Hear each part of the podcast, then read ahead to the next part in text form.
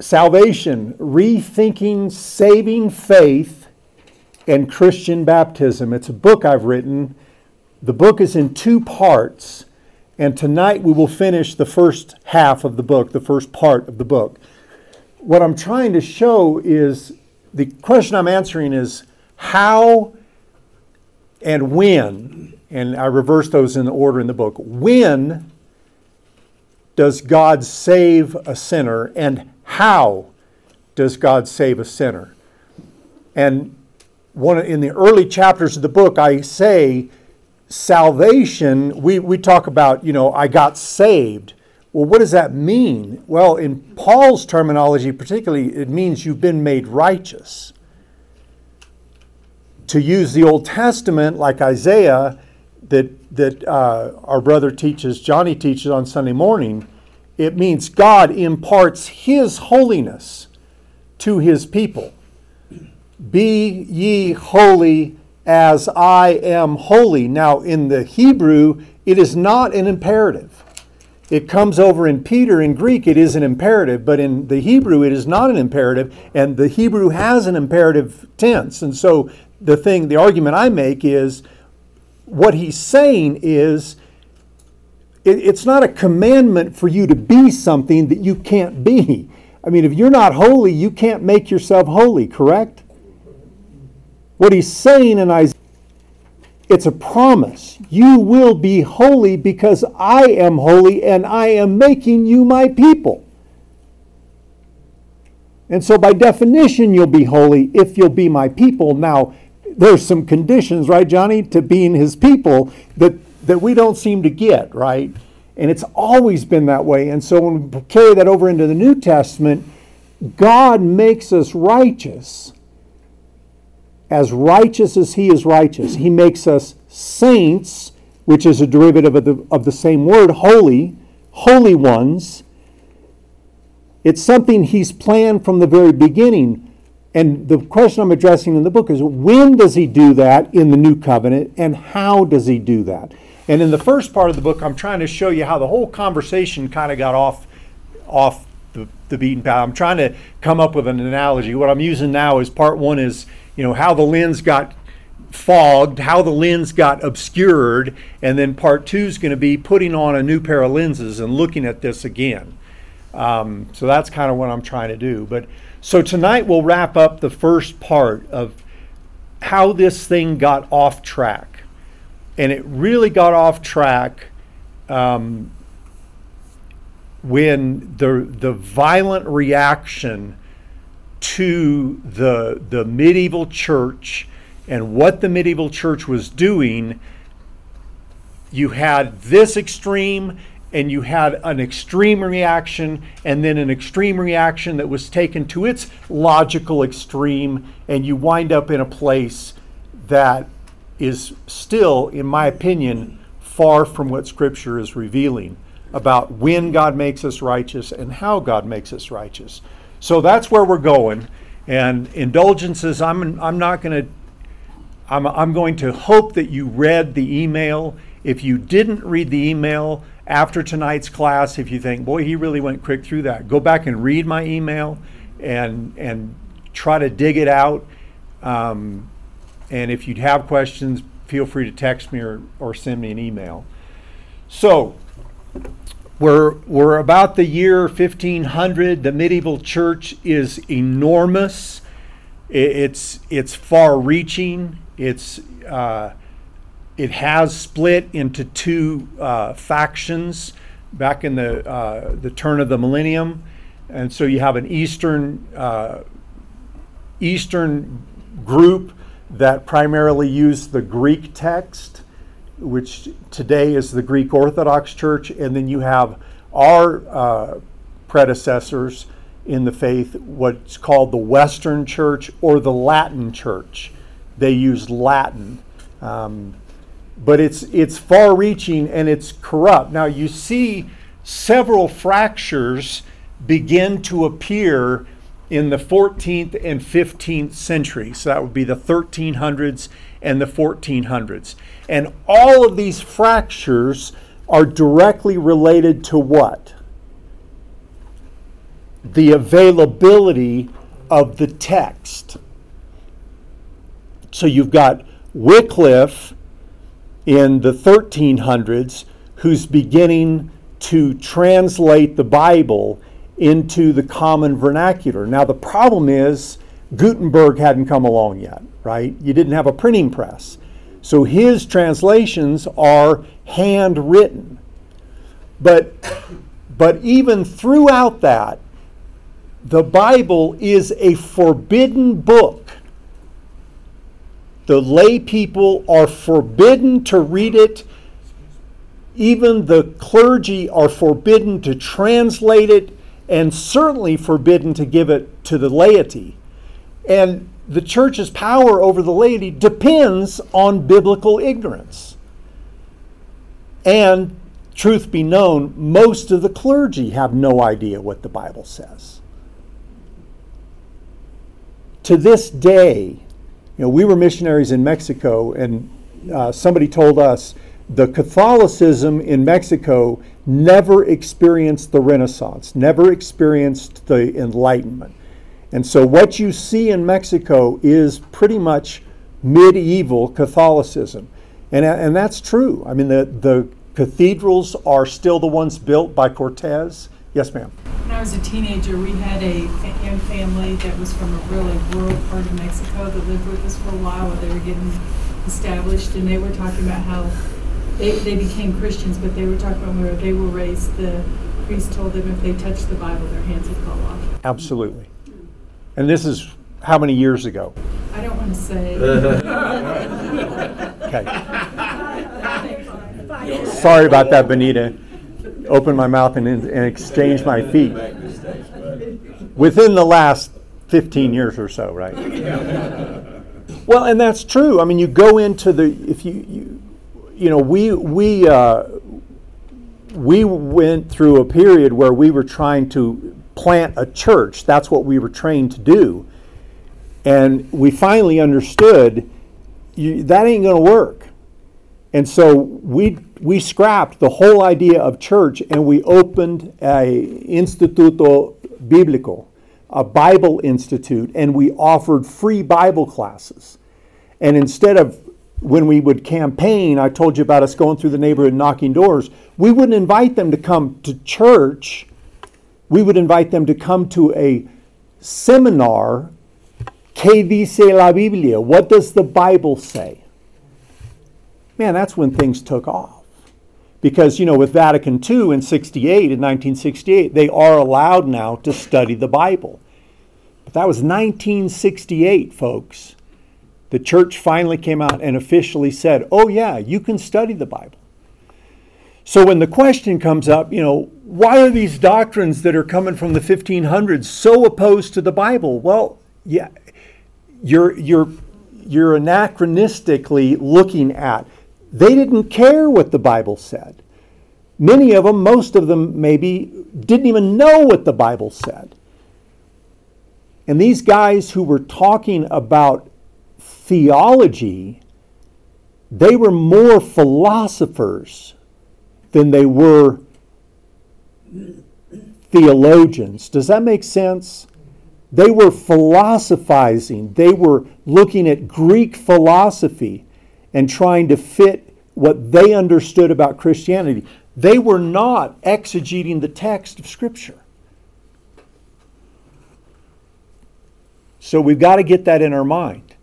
Uh, Benita, I was going to say, you know, you go into those cathedrals, and they're the cathedrals that the, the first the first cathedral built in Mexico was in Cuernavaca, because Cortés, after the war, and he conquered he conquered the Aztecs with chickenpox um, and syphilis. Um, he went back to Spain to face charges. They acquitted him, and the king said, you can have any province that you want in Mexico. He didn't choose Mexico City. He chose Cuernavaca. If you've ever been there, you'll know why he did. The, la ciudad de la uh, primavera eterna, eternal spring. Average temperature year-round, seventy-five degrees. Rains at night. I told you about my friend Sean, right? I'm getting off track. he comes down as our intern after we'd lived there a couple of years, and he found a house to rent. So the house, uh, they're all, you know, with balls around them and a gate for a car, for an automobile. Well, the renters before him didn't have an automobile. And so the tree that was over the top of the house, which was a two-story house, the limbs were hanging down. And he came in August, and so we went and clipped it and made a tunnel in there so he could drive his his Toyota.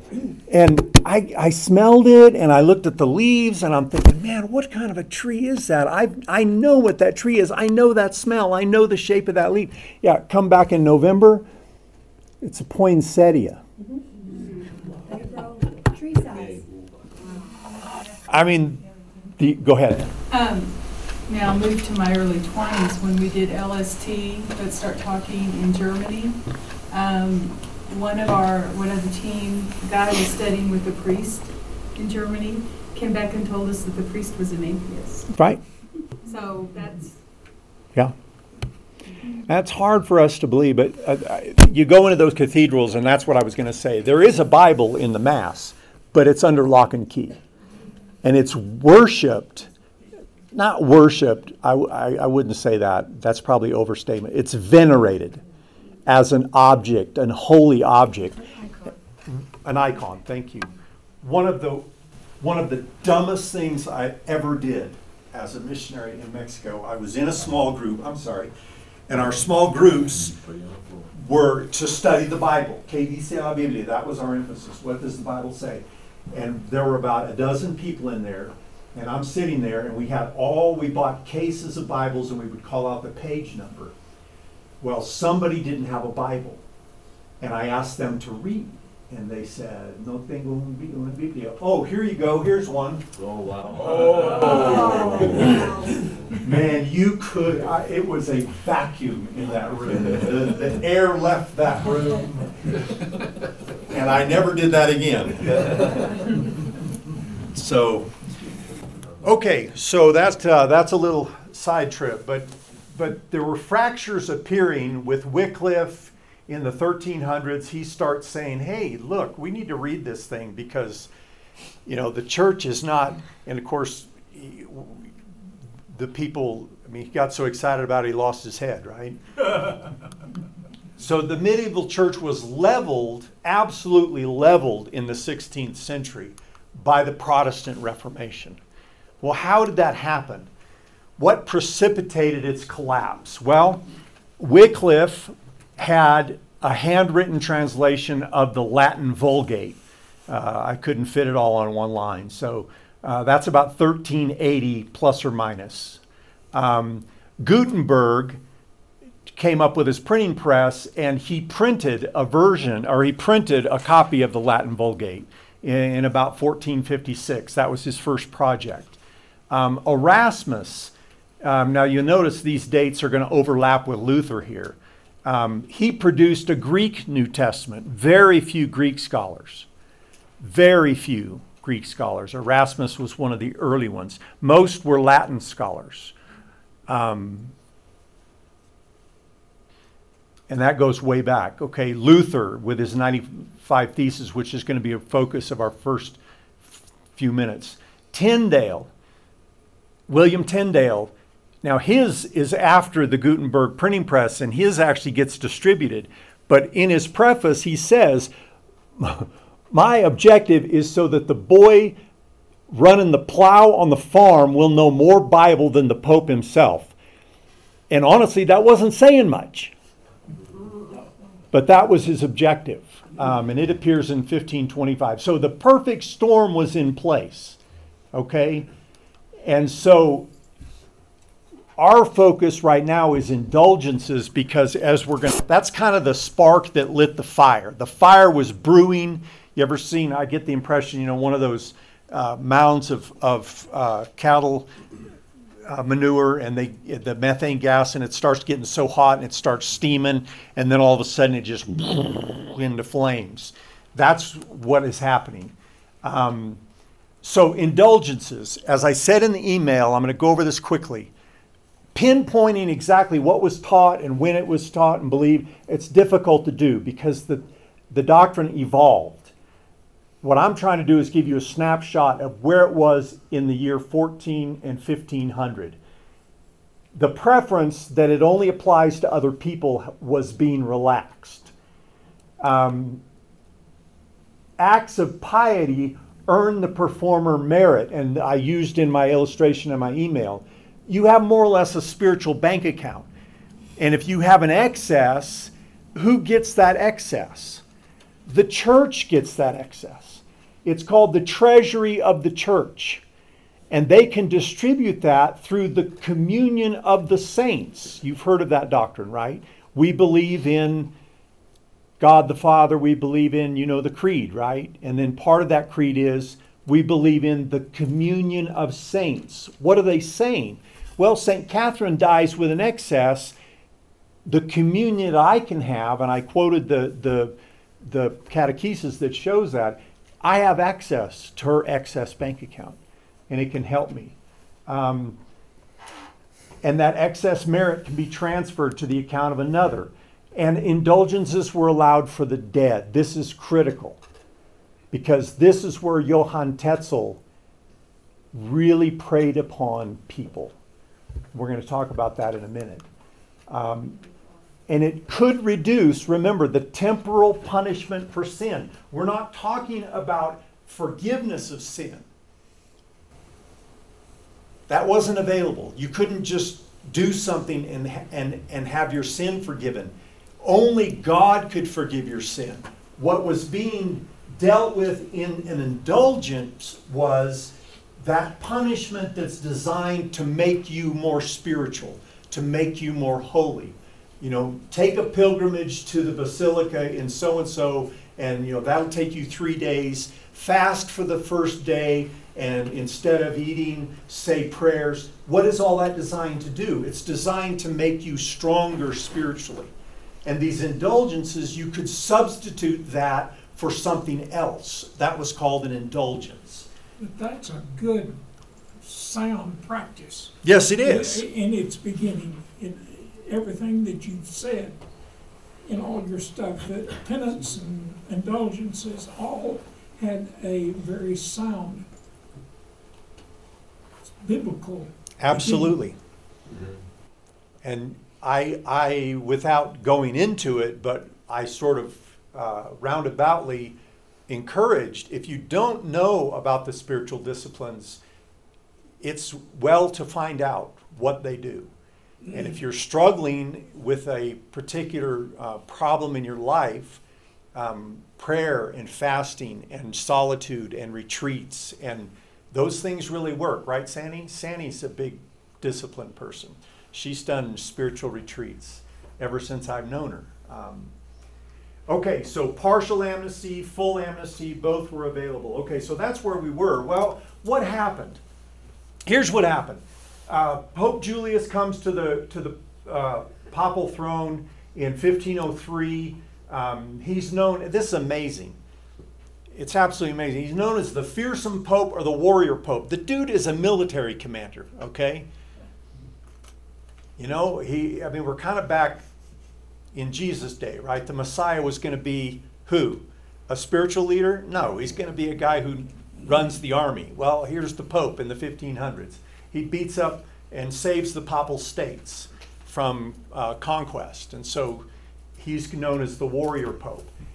He broke ground in fifteen oh six on April eighteenth. The basilica in Rome, the Basilica of Saint Peter, was in terrible shape, kind of like, you know, Notre Dame Cathedral today. And so he undertakes, I'm going to rebuild uh, the Basilica of Saint Peter in Rome. The problem is in fifteen thirteen he dies. He broke ground, but he dies, and now Uh, Leo the tenth assumes the papacy. Well, Leo the tenth not only inherits the papacy, he inherits the building project. He's got to follow through with it. Well, what's he going to do? It's a ga- it's a cash guzzling project.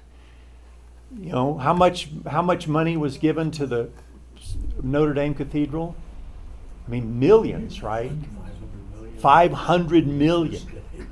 Well, they didn't have, you know, uh, who was the guy and his his actress wife? Who? What's her name? The Mexican that gave so much money.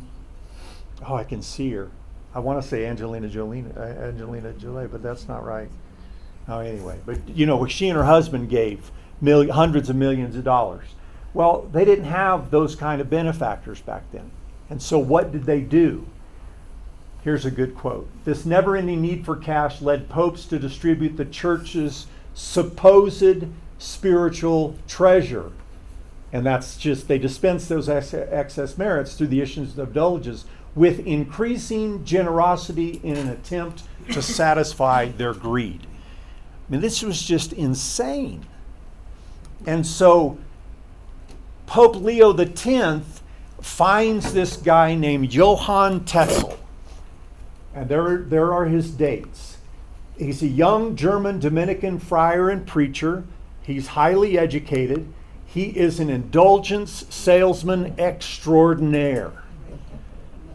And so Leo X puts him basically, he's the, he's the campaign manager. Go out there and raise me some money. And whether he said this is a matter of historical dispute, but it's attributed to him. As soon as the gold in the casket rings, the rescued soul to heaven springs. Or, or something similar, out of purgatory springs. As soon as the gold in the casket rings, out of purgatory the soul, the rescued soul springs, or some little jingle like that. But he would come into town and he's dealing with peasants who could barely afford to put food in their mouth, and he's selling them indulgences. And again, what is happening? He's saying, you know, your Uncle Bill died three years ago. Now we know Bill was not, uh, you know, he hadn't been to confession in three years, and um, he had two mistresses, so we know where Bill is. He's not in hell because he didn't commit, you know, a, a, a major sin, but we know he didn't go directly to heaven. So where is he? He is in purgatory. And what is purgatory?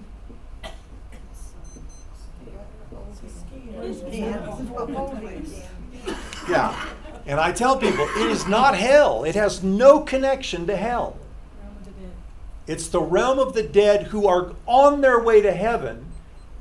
I, you know, it's not the attic of hell. It's the basement of heaven. But it's here that he is purged, which you can do, on that slide I said, you know, the temporal punishment of sin. That's what this is. This is a process that makes you more like Christ. And if you die with a deficit, you go into purgatory so that you're purified, and so that when you become as pure as Christ, you're transferred into heaven. Well, what he did was, oh yeah, you can attend a mass. Well, first you have to attend a mass for yourself. But then if you want to come back a couple more times that day, you'll get credit for those, and you can apply that credit to Bill. That was the original idea. Okay, I can fast for the first day for me, and then, you know, Friday and Saturday and Sunday is for Uncle Bill. And I'll give him that credit. Well, that's the way it, it started out, but then it started uh, evolving when these guys needed this cash. They'd say, hey, instead of attending Mass, why don't you just pay for Mass? Why don't you just sponsor a dozen Masses? Well, how much is that? Oh, I don't know, one hundred bucks a piece. And you'll get credit for that, and you can give your credit to Uncle Bill. See what's happening? And then they just said, well, forget about masses. Just give us the money. And we'll give you a certificate that you, you know, you've got so much. And that's what was happening. Does that make sense? Okay. So, I'm sorry? No, it doesn't make sense. No, it doesn't make much sense. But it doesn't make sense. It's crazy, isn't it? It's crazy. Well, this guy comes along and I don't have time to, uh, I mean, if you can watch a doc, there's several documentaries on him that are just, but you need to, you need to study this guy's life. What an amazing human being. Was going to be a lawyer. So was, so was John Calvin. So, how many indulgences is that? Yeah.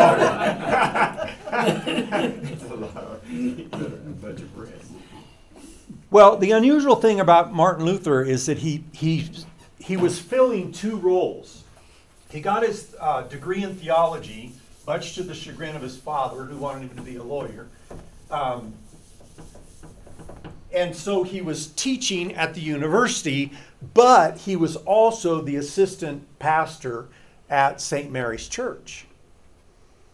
And so in this classroom, he could sort of push the envelope. But in the church, he was obligated under his oath to go to toe the party line. And it really became a conflict for him. So the beginning of fifteen seven, um, tension is mounting. The assumption is that Luther knew that Tetzel was on his tear across Europe, raising money, and that he'd actually entered Germany and was selling these indulgences. Um, he had preached on uh, indulgences prior to this, and was actually fairly favorable to indulgences. Again, he preached in his role as the pastor of the church. And so he's got to support this doctrine because it's an official doctrine of the church. But in February of fifteen seventeen, he preaches again, and you can see that his attitude had changed. His attitude really changed in the classroom earlier than this. But in this sermon, he says, I don't like indulgences. I'm sorry I ever said I did, because what's happening is the, the people, sinners, are, rather than going to the cross of Christ, people are filling up on indulgences. And in the book, I go in a lot more detail. He had some pretty scathing things to say about indulgences. And by the end of fifteen seventeen, we have a crisis. I mean, he had had enough of the medieval church. And so on All Hallows Eve, which we call Halloween, he posts his ninety-five Theses on the door. How had that affected the world? I can't go into. It's not my emphasis. What I'm emphasizing in this first part of the book is that he started a new trajectory of thought that we are still wrestling with today. We are still wrestling with today. When we get into a conversation about what Christian baptism is, it's because of this trajectory that began right here. And that's what I'm trying to show in the first part of the book. So there's a new way of looking at things. From Luther's perspective, and you can see how he got here, right? The medieval church is teaching works righteousness. I mean, you're baptized as an infant. You confirm that baptism when you reach the age of accountability, but how do you handle all of your sin that you commit after baptism? You don't go to the cross of Christ. You go to this system of somehow working, doing something to handle your sin. And Martin Luther was completely um, incensed by that concept. And so he developed the battle cry for the Protestant Reformation, and that is a sinful human being is saved, made righteous, which is what the New Testament teaches, by grace alone, through faith alone, in Christ alone. That's the foundation of the Protestant Reformation. And that's what we inherited, this trajectory. So let's look at it more closely. Grace, whose grace? Of course, God's grace. But watch this.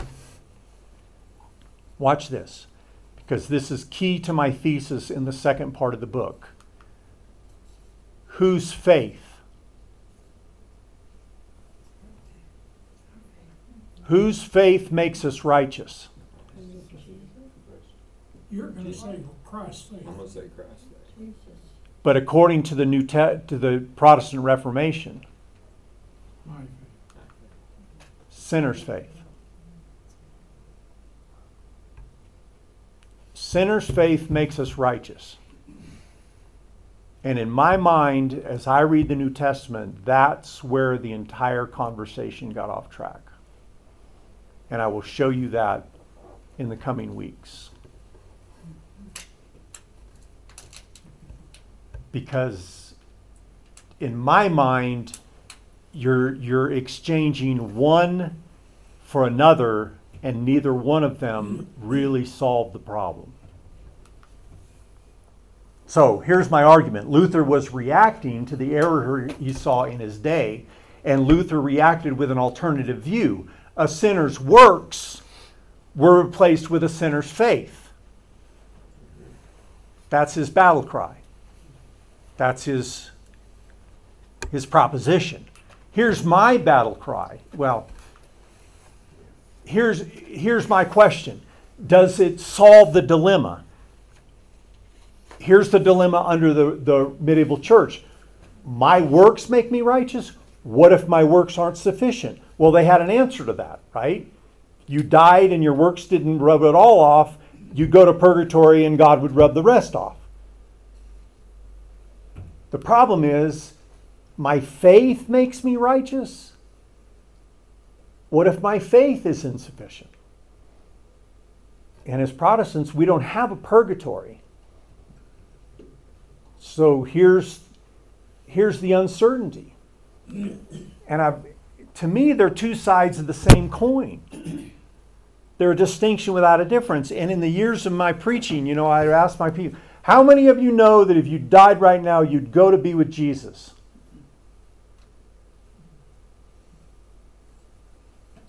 You're asking that. I am asking.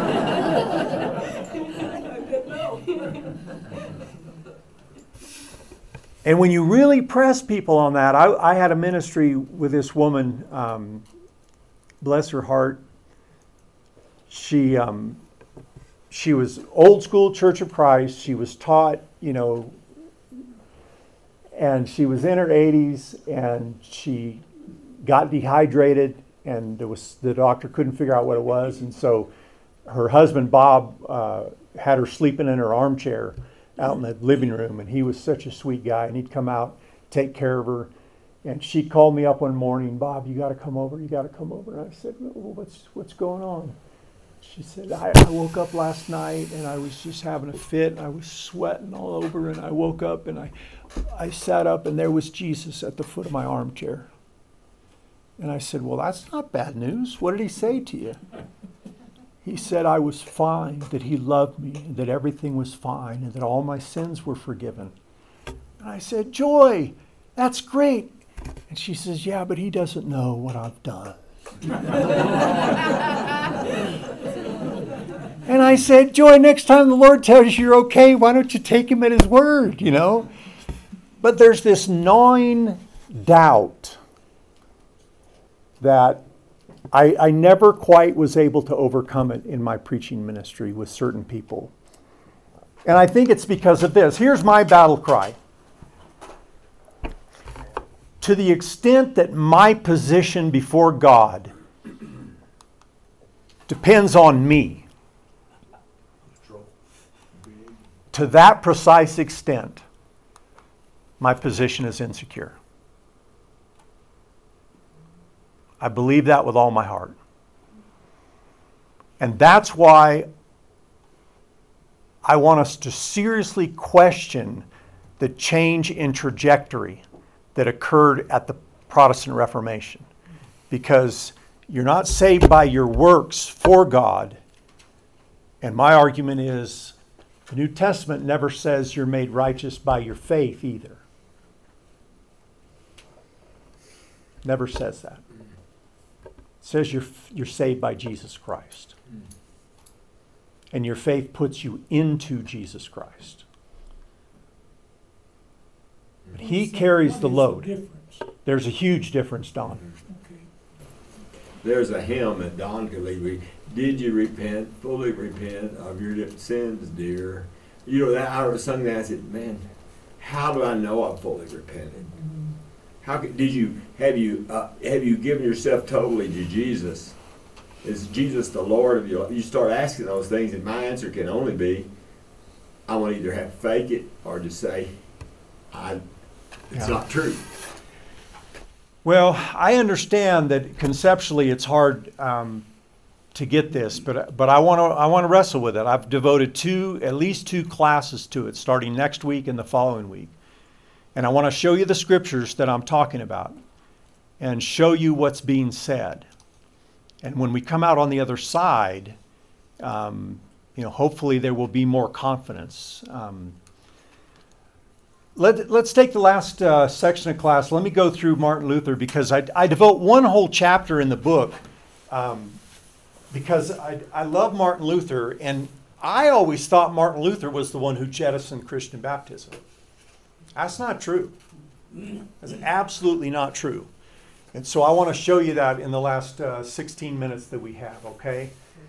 Uh, So the Reformation explosion. He posed his ninety-five theses. His intent was to uh, initiate a reasoned discussion. What happened was a cataclysmic social upheaval like Western civilization has never seen. His first treatment of baptism, he comes up with a really good statement.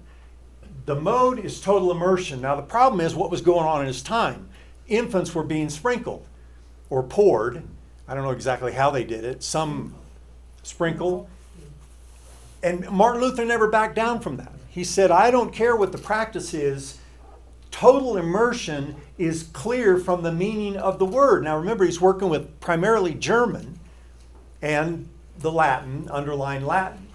But he, but he says it's clear from what baptism signifies. So he came up with it. He said there's a sign, there's a significance, and then the key to understanding it is the faith that's involved. So let's go through that real quick.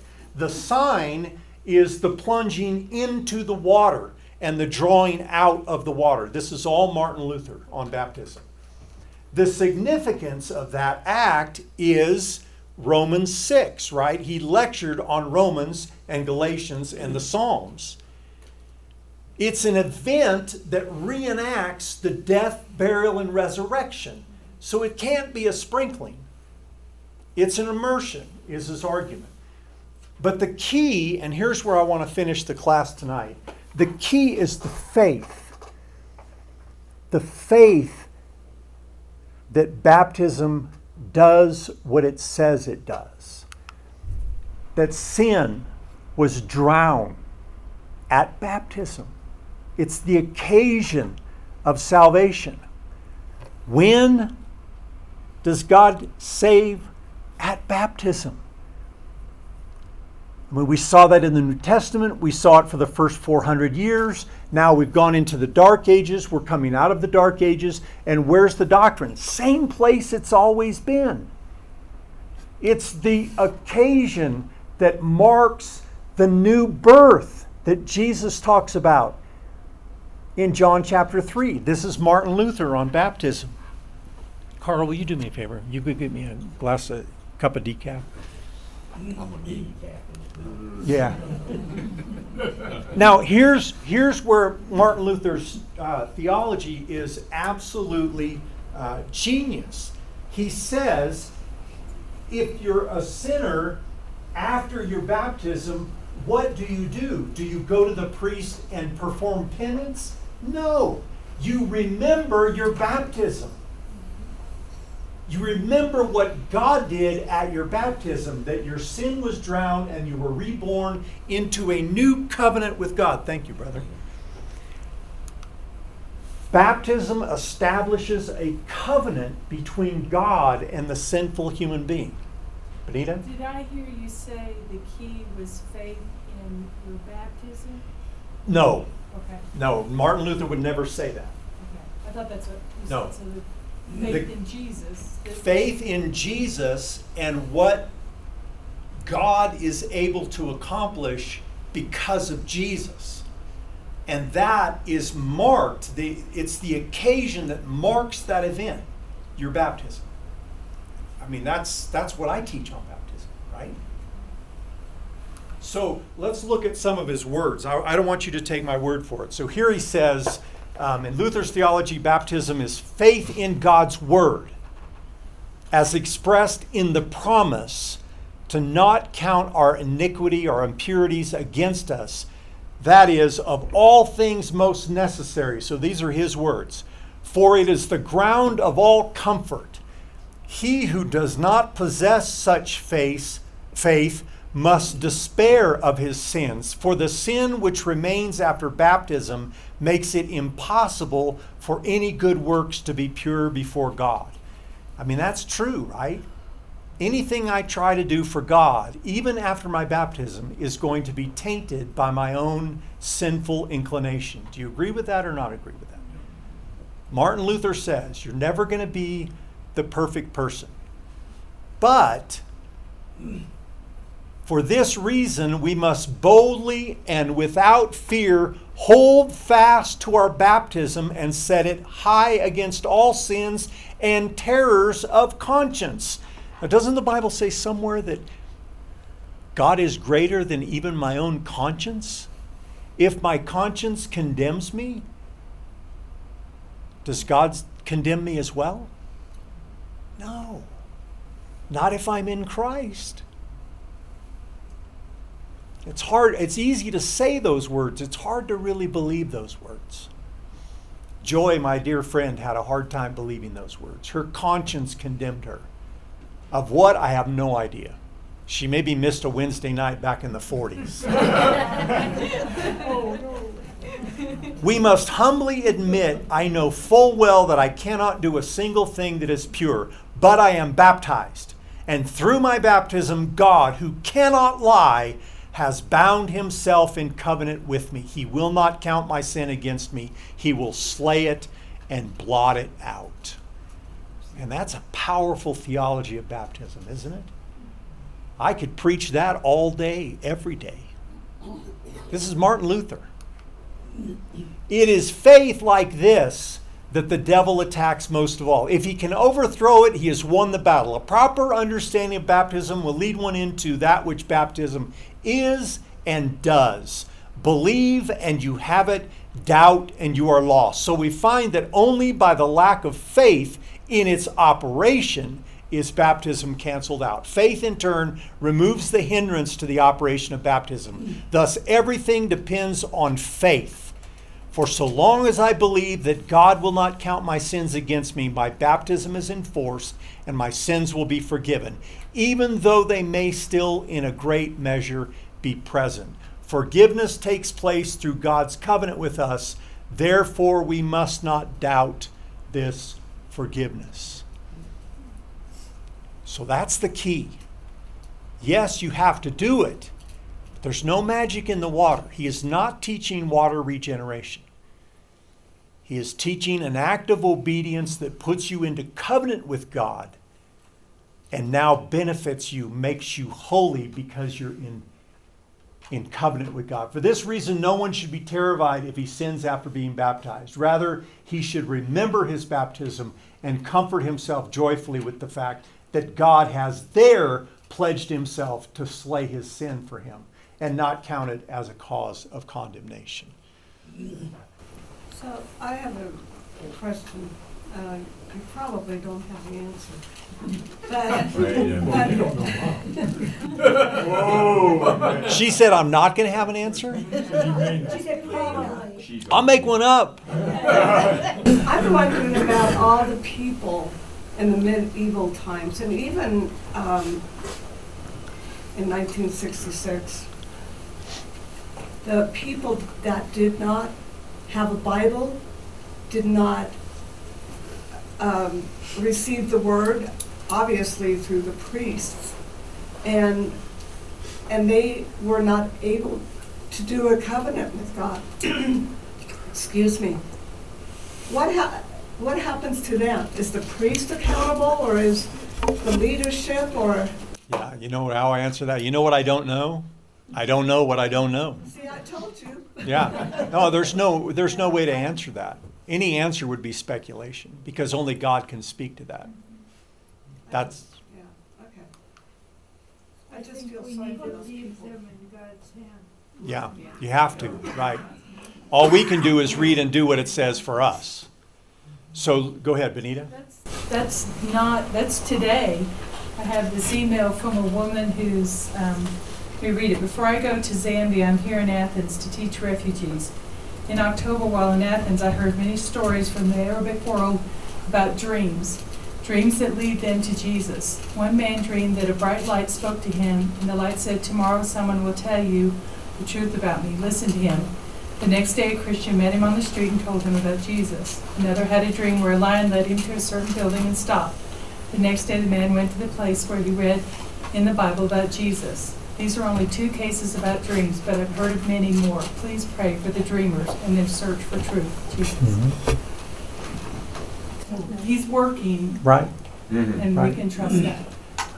Okay, so I'm almost done. Luther's theology, that was his theology. In his small catechism, in his large catechism, in his many later sermons on baptism, he never backed off of that view of baptism. Now, it was confounded, confused, because of the infant baptism problem. But that was his theology. Um, his battle cry was simple enough. Who thought it could topple a cult, uh, entire culture? But here's the problem, and here's where I want to finish, to lay our foundation for next week. His battle cry contains a logical inconsistency. If human beings are saved by faith alone, then what need is there for baptism? Martin Luther never backed off of baptism. He held his ground, and he explained himself by what we just read. I'm not, I'm not, it's not faith in baptism, but it's faith in God expressed in baptism. Well, for Luther, baptism is an act of faith, and it's essential. There, you can't become a Christian without being baptized. According to Luther, my judgment, according to the New Testament, and certainly according to the first four hundred years, as I showed in an earlier class. I mean, it was the, it was the, there was no such thing. And modern scholars are coming to that conclusion. There was no such thing as an unbaptized Christian. Gary? I think the, you've answered the conundrum that you proposed. In the top line there, if human beings are saved by faith alone, the answer is his understanding that baptism is, and which it is, an act of faith. Exactly. Faith alone. Faith includes baptism. Baptism is faith in obedience. Exactly. Uh, it's faith in the operation of God, Colossians two twelve. So the problem in the modern uh, ecumenical movement is that when we see faith, we tend to th- we tend to think belief alone. Alone. And faith is an obedient trust in God, exactly. Whereas belief is something completely different. But the demons you, believe. You've shared here, right? Uh, faith includes obedience, baptism, and act of faith. Faith is more than belief. Exactly. Okay, so this was Luther's theology in fifteen nineteen. It was this theology in fifteen twenty-nine. It was this theology of baptism when he died. But not everybody agreed with Luther. Now, infant baptism became a big issue, and Luther never gave up on infant baptism. And so a group called, he called them the enthusiasts. They were Anabaptists, baptized again, or the radical reformers, of which we are inheritors. And they gave him fits, and he actually executed some of them. But there's more, okay? There's more. And I've got four minutes to do this. A guy who was born just after Martin Luther, it's sometimes called, uh, he's Ulrich Zwingli, some, sometimes pronounced a different way, but the H is silent. He is a leader of the Protestant Reformation in Switzerland. He's a contemporary of Martin Luther. He grabs a hold of Martin Luther's ideas, and he runs with them, and he sees the, the logical inconsistency in what Martin Luther is saying. It's faith alone. Sinners, faith alone, but you still have to be baptized. And Luther said that. It's the occasion of human salvation. Zwingli said, no way. No way. He opposed all of the sacraments, including the Eucharist and baptism. And he says, we teach, therefore, that the sacraments should be reverenced as holy things because they signify most holy things. but both of which have already happened by faith alone. And those which we ourselves are produced anew. The baptism signifies that Christ has already washed us in his blood when we develop faith alone, and that we are to put on Christ, that is, to follow his example as Paul teaches. So water baptism cannot contribute in any way to the washing away of sin. Although baptism may wash the body, and that is all water baptism can do, it cannot and it does not take away sin. Now that is in con- complete contradiction to the New Testament and fifteen hundred years of Christian tradition.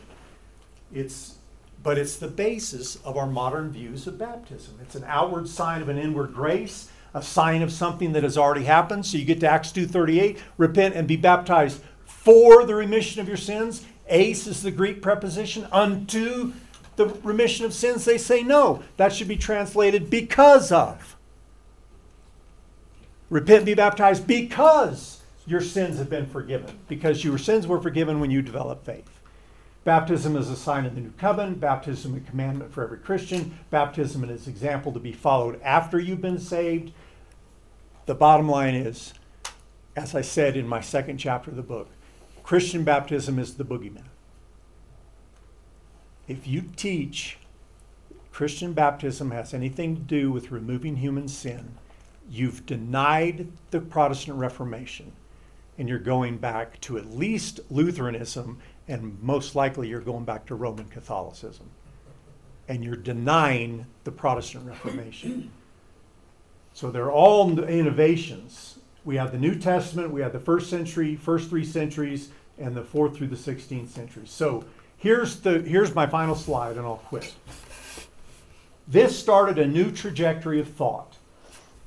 They were reacting to the idea, it's not a sinner's works for God that make the sinner righteous, but it is the sinner's faith in Christ that makes a person righteous. That was the alternative, and that won the day. And it got taken to its logical conclusion. And now we have the conundrum of when we try to have a conversation about what is Christian baptism, we have this difficulty. Why? Because we too, in our conversations, agree with this. It, we believe that the New Testament teaches that it's my faith in Christ that makes me righteous. And in the next few weeks, I'm going to show you that that is not what the New Testament says. That's the way it's been translated because of this dichotomy that was laid down in the Protestant Reformation. But Paul is emphatic when he talks about how God makes a human being righteous. He never talks about a sinner's faith in Christ.